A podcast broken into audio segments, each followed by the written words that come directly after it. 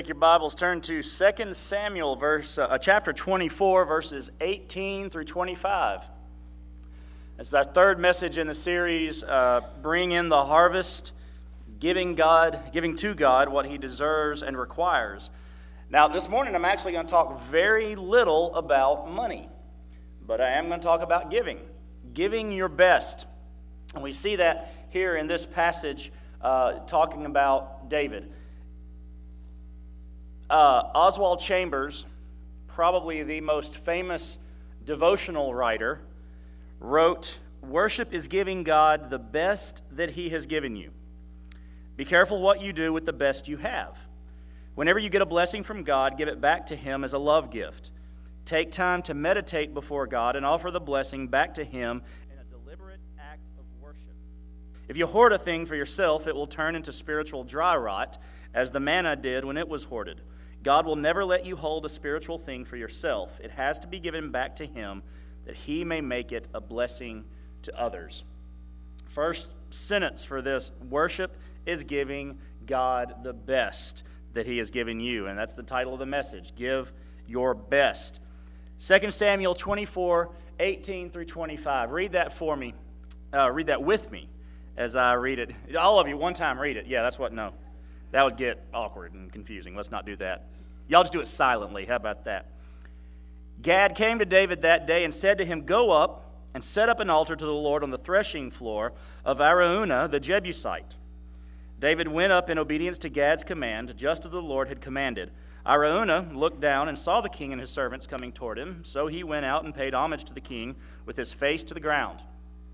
Araunah said, Why has my lord the king come to his servant? David replied, To buy the threshing floor from you in order to build an altar to the Lord so the plague on the people may be halted. Araunah said to David, My lord the king may take whatever he wants and offer it. Here are the oxen for a burnt offering, and the threshing sledges, and oak, uh, ox yokes for the wood. Your majesty, uh, Araunah gives you everything here to the king. Then he said to the king, May the Lord your God accept you. The king answered Araunah, No, I insist on buying it from you for a price for I will not offer to the Lord my God. Cost me nothing. David bought the threshing floor and the oxen for 20 ounces of silver. He built, an altar to the Lord there and offered burnt offerings and fellowship offerings. Then the Lord was receptive to prayer for the land, and the plague on Israel ended. Now, you can probably see where this where I'm going to be in this passage this morning, but we, we need to get some background covered here and understand where it's coming from. Um, David has brought about a plague on Israel for conducting a census.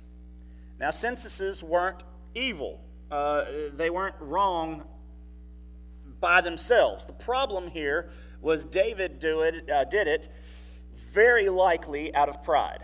Uh, that's where it began when he conducted this census.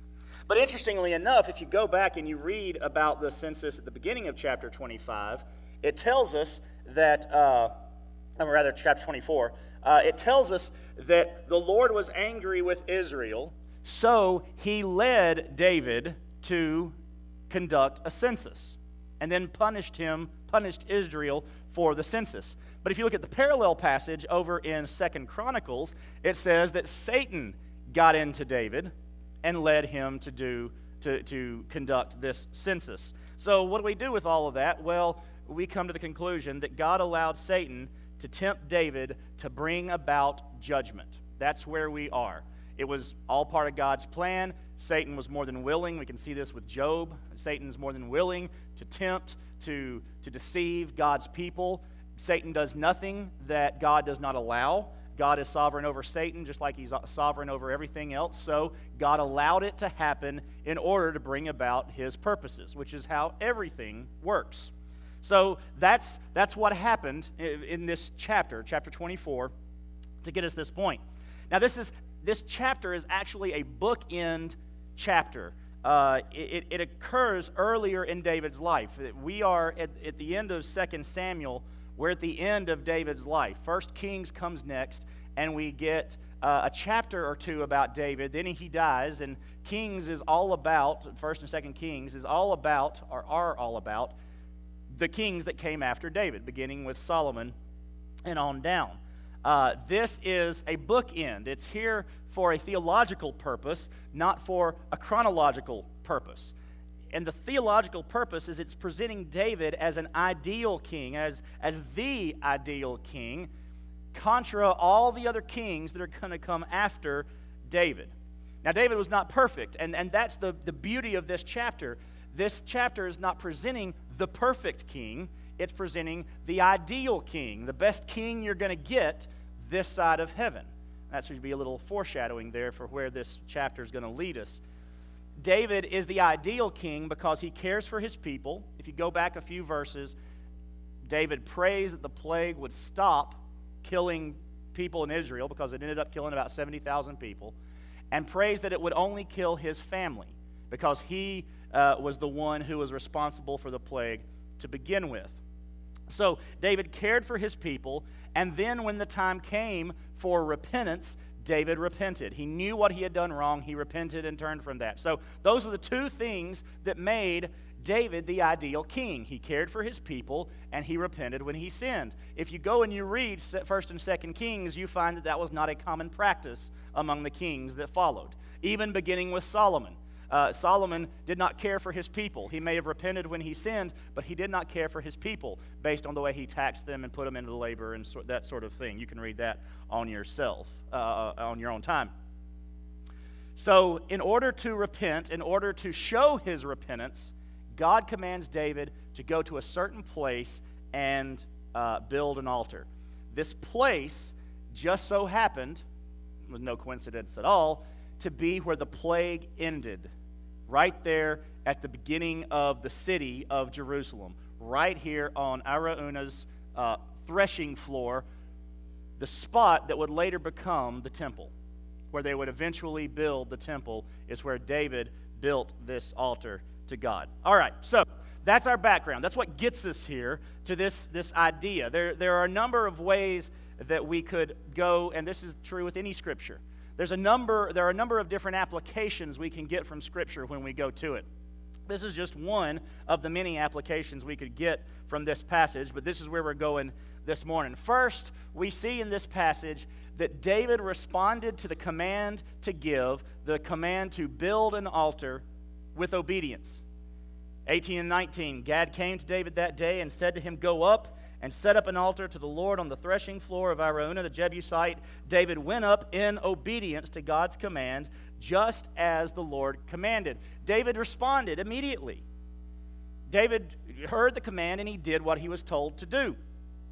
And God had commanded a very specific outcome here. God was very clear on what he wanted. There was no equivocation on David's part, no wondering now what exactly did God mean by the threshing floor of Araunah the Jebusite? Who could he be talking about here? There was, there was no question about that. There was no wondering. God was very clear on what he wanted him to do. We struggle, especially if you're 16, 17 years old. What is God's will for my life? We want to know what the next step is. It doesn't stop when you're 16 and 17, teenagers, sorry. Uh, up until the day before, maybe the day of your death, is when you stop wondering what God's will is for your life. Might be just after, just after death, that you stop wondering what it is that God's will is for your life. But God is never hidden. God is never hiding what He wants us to do. God is clear on what we are supposed to do. Uh, what are you supposed to do when you grow up? Mm, well, the Bible doesn't tell you that, but it does tell you what you're supposed to be when you grow up. What, what, are we, what am I supposed to do day to day? It's not, maybe it doesn't map it out for you like that, but it does tell us exactly who we are supposed to be day by day. God's will for us is clear, and sometimes, often, when the time comes, I would say all the time, when the time comes for us to get a direct word from the Lord, He gives it, and He gives it clearly. The problem is not with God speaking, it is with our hearing. David heard through the prophet Gad and knew exactly what he was supposed to, to do. The thing is, David didn't even own what was commanded here. He was told to go and do something at some place that wasn't his.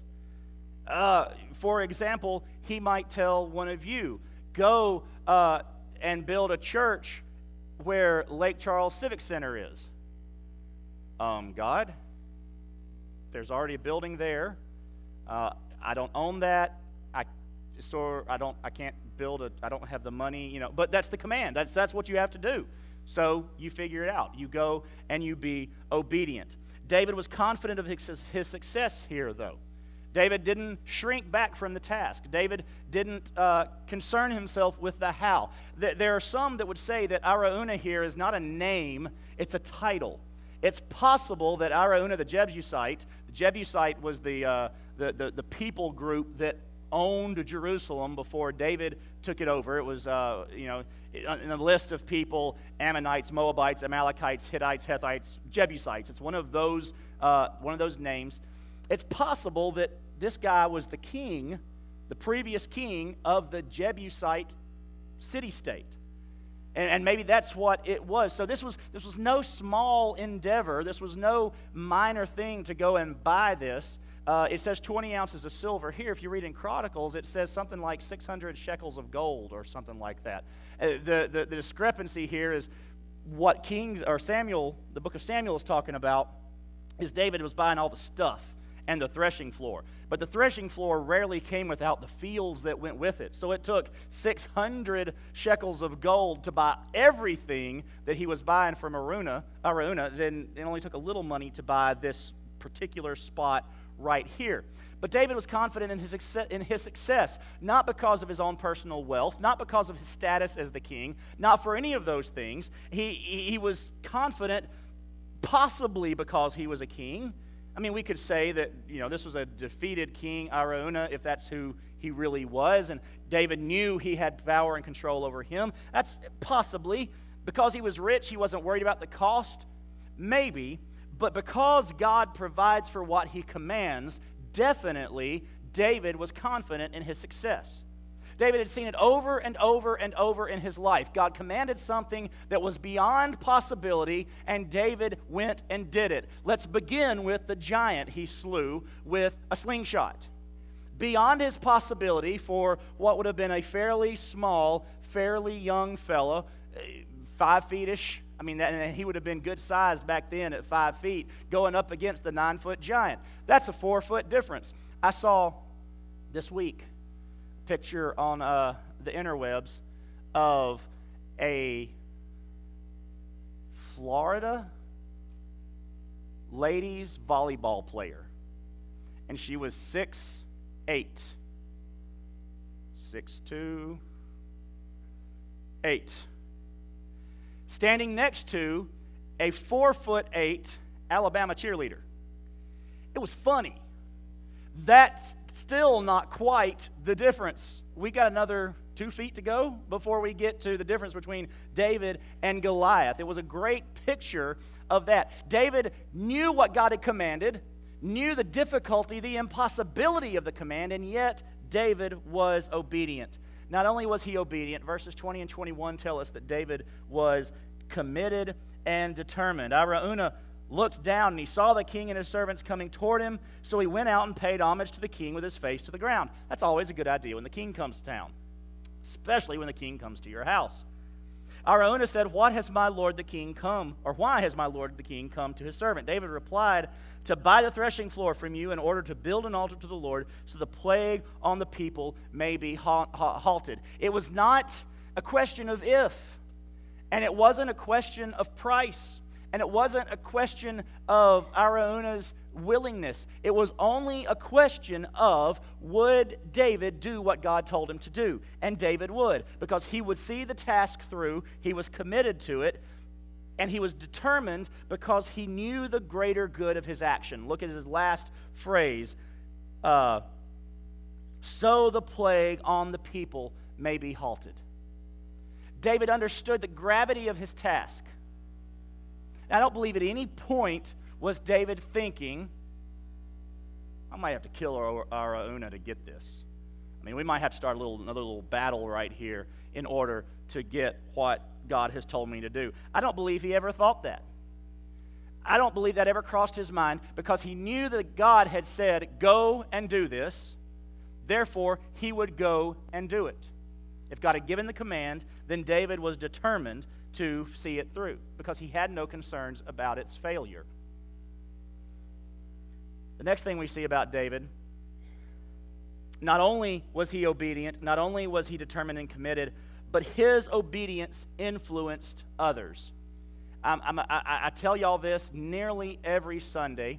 I'm still amazed at it, and it's been over a year, but I am, I, I'm, I'm just blown away how Sunday school almost always talks about something that I will be talking about in my message.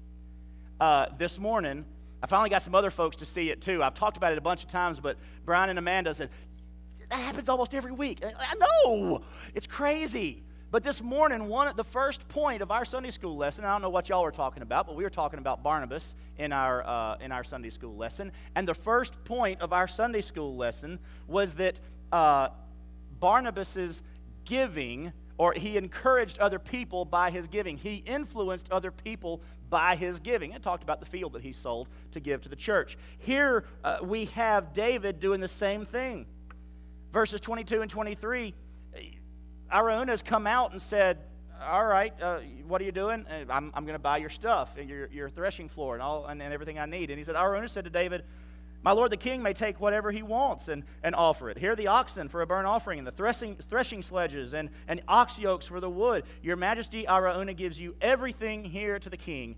Then he said to the king, May the Lord your God accept you. Now, what we have here, I believe, is Araunah willing to give his best because he saw the willingness of David both to be obedient to God, but also willing to make the purchase.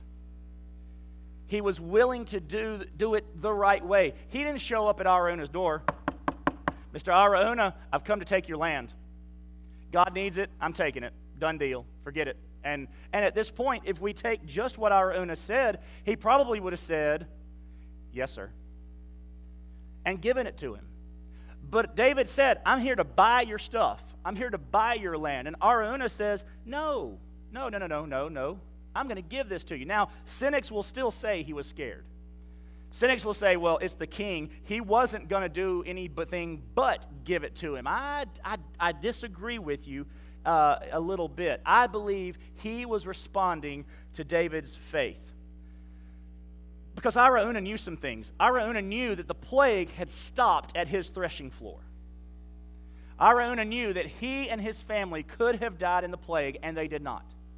He knew there's something about this, y'all.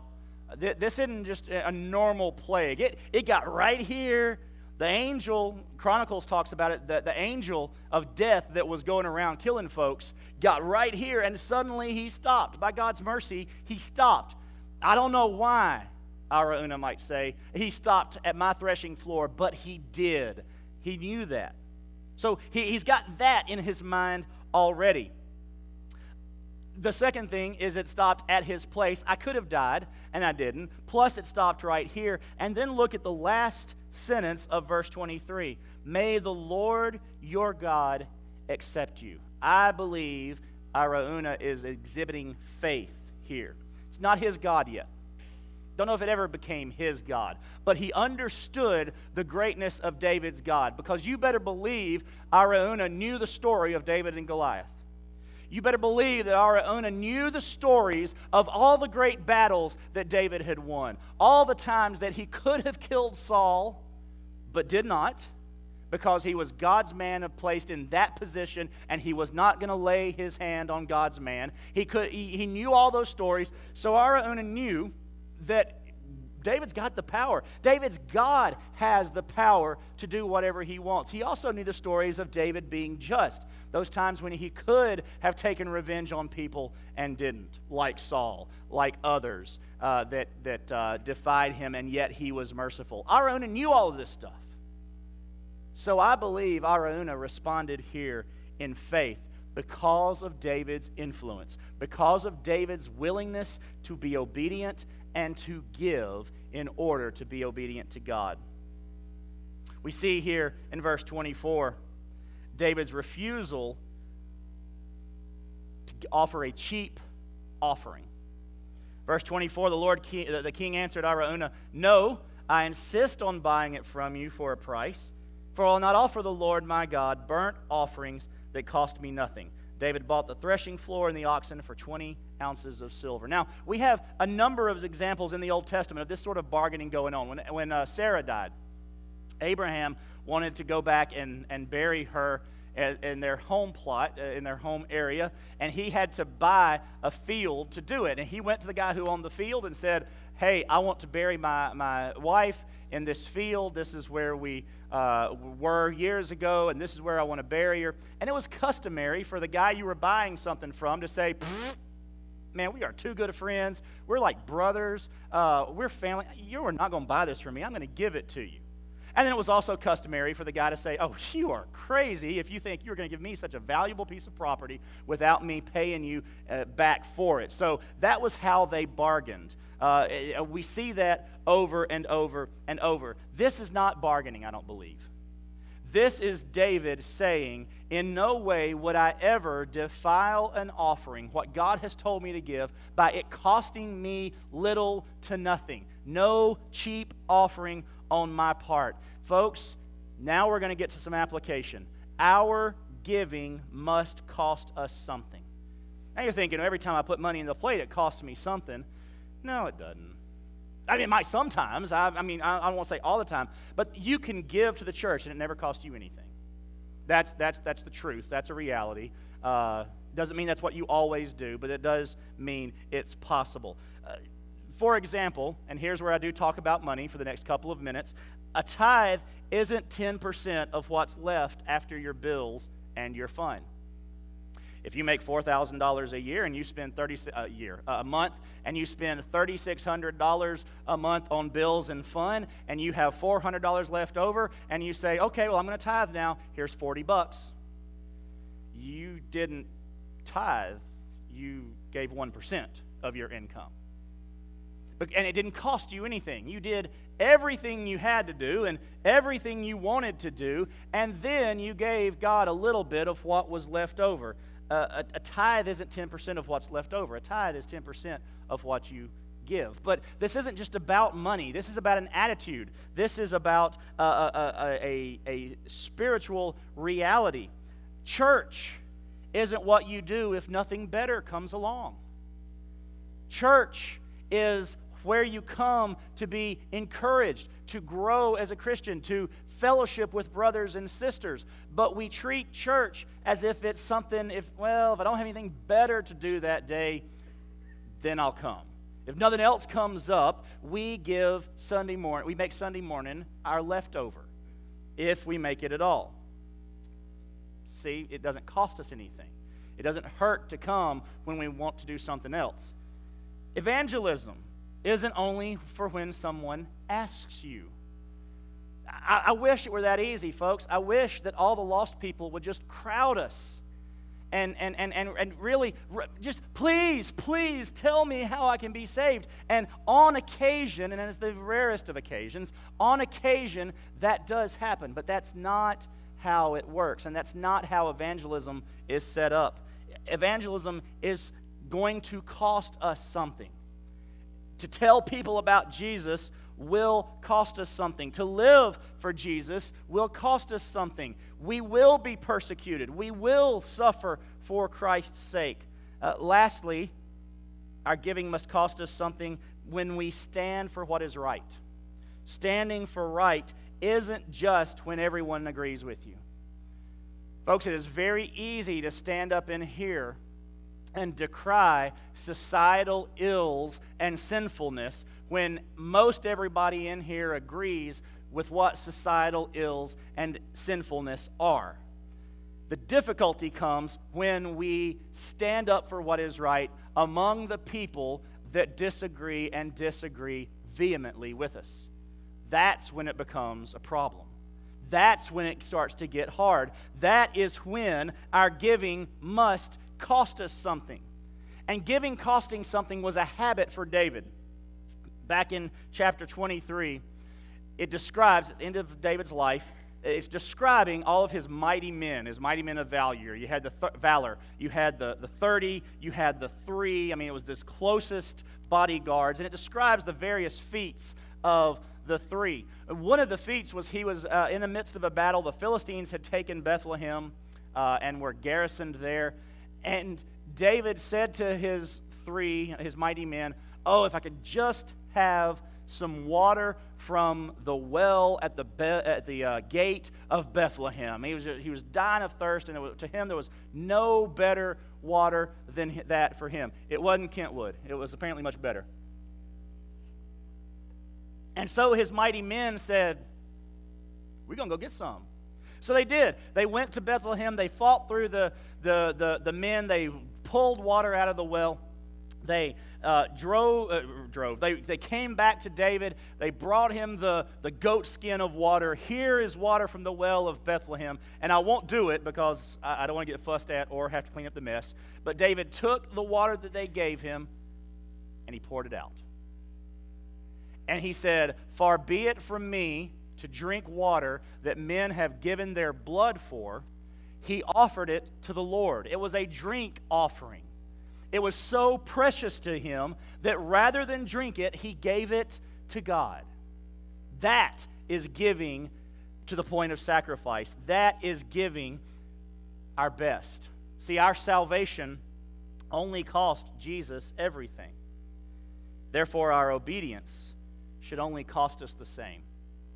If we are going to be obedient to Christ, obedience will cost us everything. That is the climax of the passage. I don't know if you remember in your literature class, and I don't remember all the, uh, uh, the terms for it, but you read a story and it builds and builds and builds to the climax, and then you have the, uh, is the denouement? That's the, who, who's my English teachers in here? The, the, as the story uh, finishes up and, and we end the story after the climax. The climax was David said, I will not give a cheap offering. And then we see the result of that in verse 25a and 25b. First, David worshiped in his giving in 25a. He says, It built an altar to the Lord there and offered burnt offerings and fellowship offerings. When he had done what he set out to do, he worshiped God. When he had given his best, when he had been obedient, he then turned and worshiped God. His whole purpose in giving was worship. That was the reason that he was there to begin with. From the command onward, the goal was worship. Build me an altar. Why? Because God likes to see things built. Because he had t- took particular pride in stonemasons that would stack rocks in a particular way. Well, that's a good job there, stonemason. I'm glad you built that. No, the whole purpose was for God to be worshiped.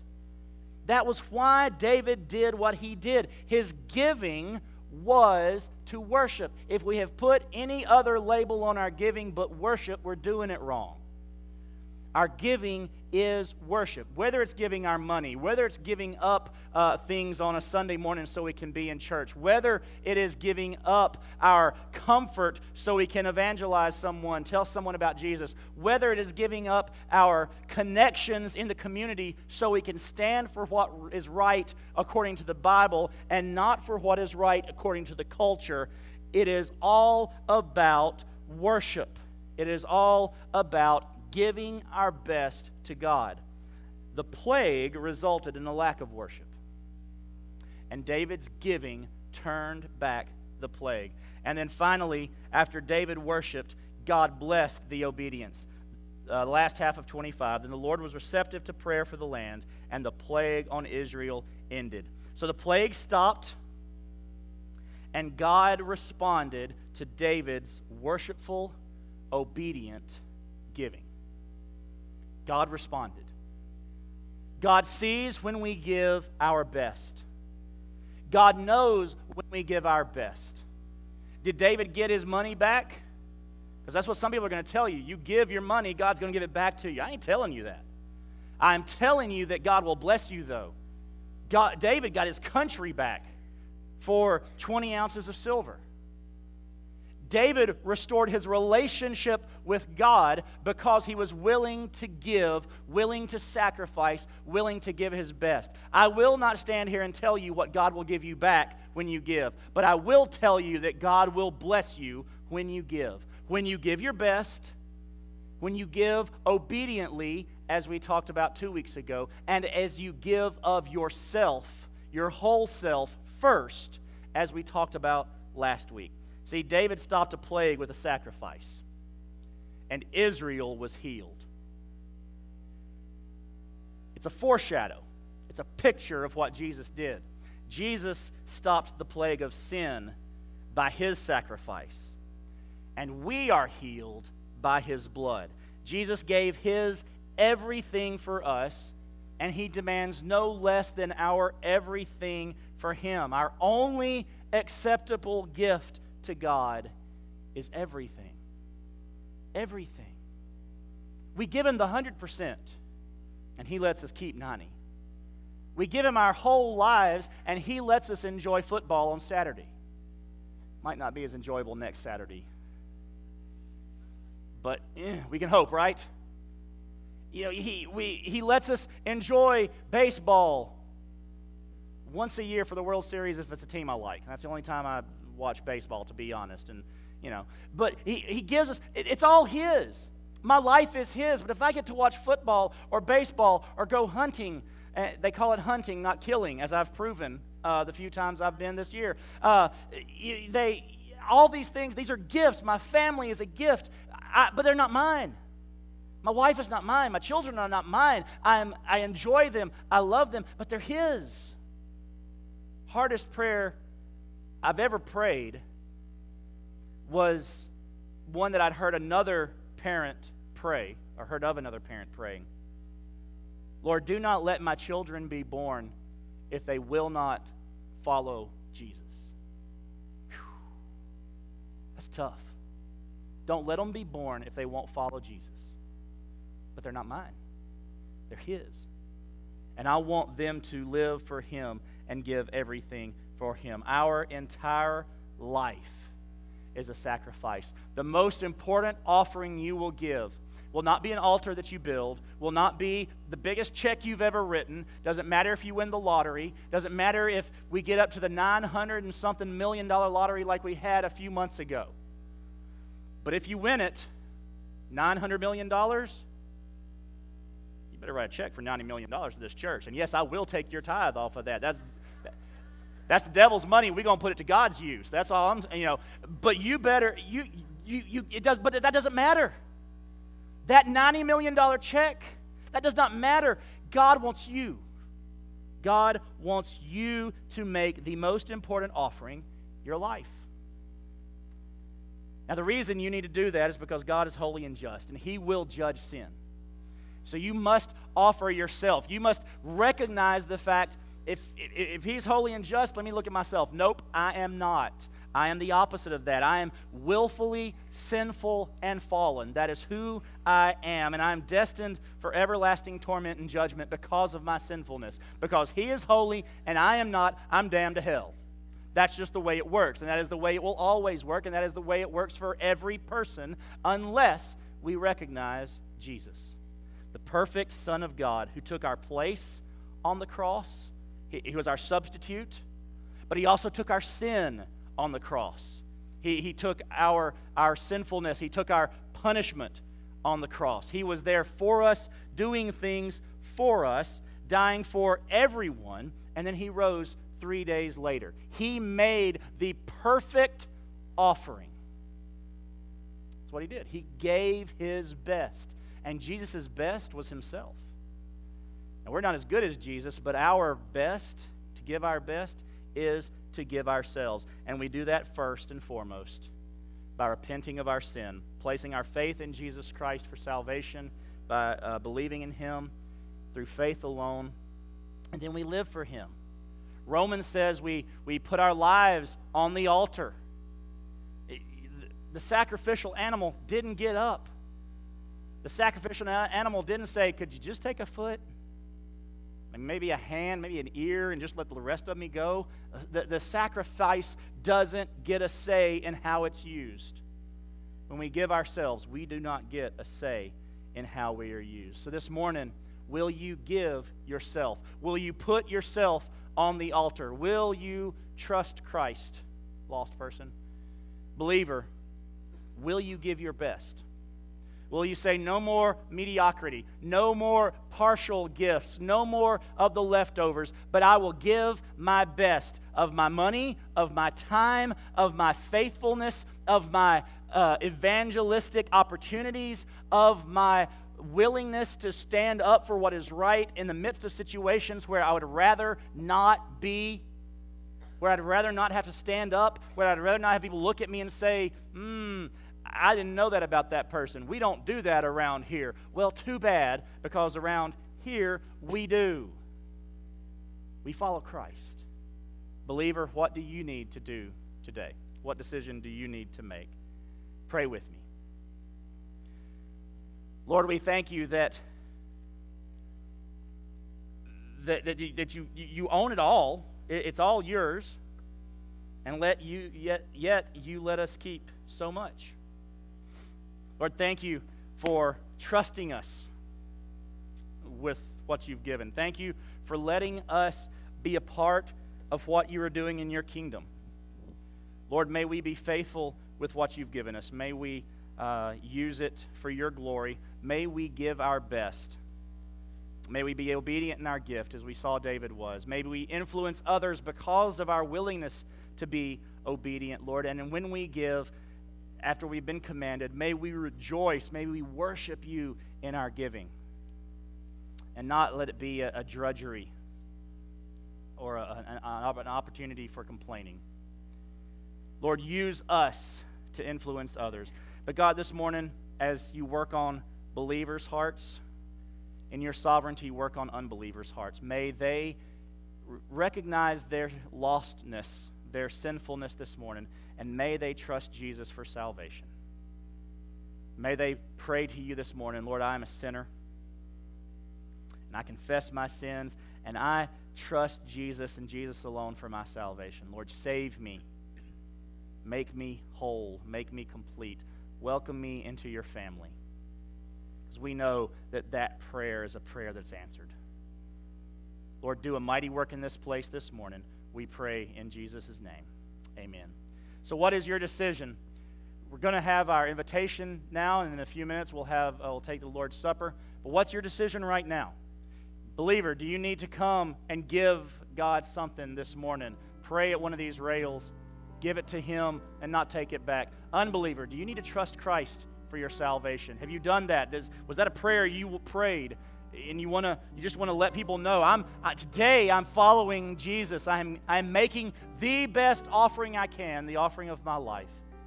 I encourage you to come. Let me pray with you, and let's rejoice with you. Whatever your decision is, let's stand. Let's do business with God this morning.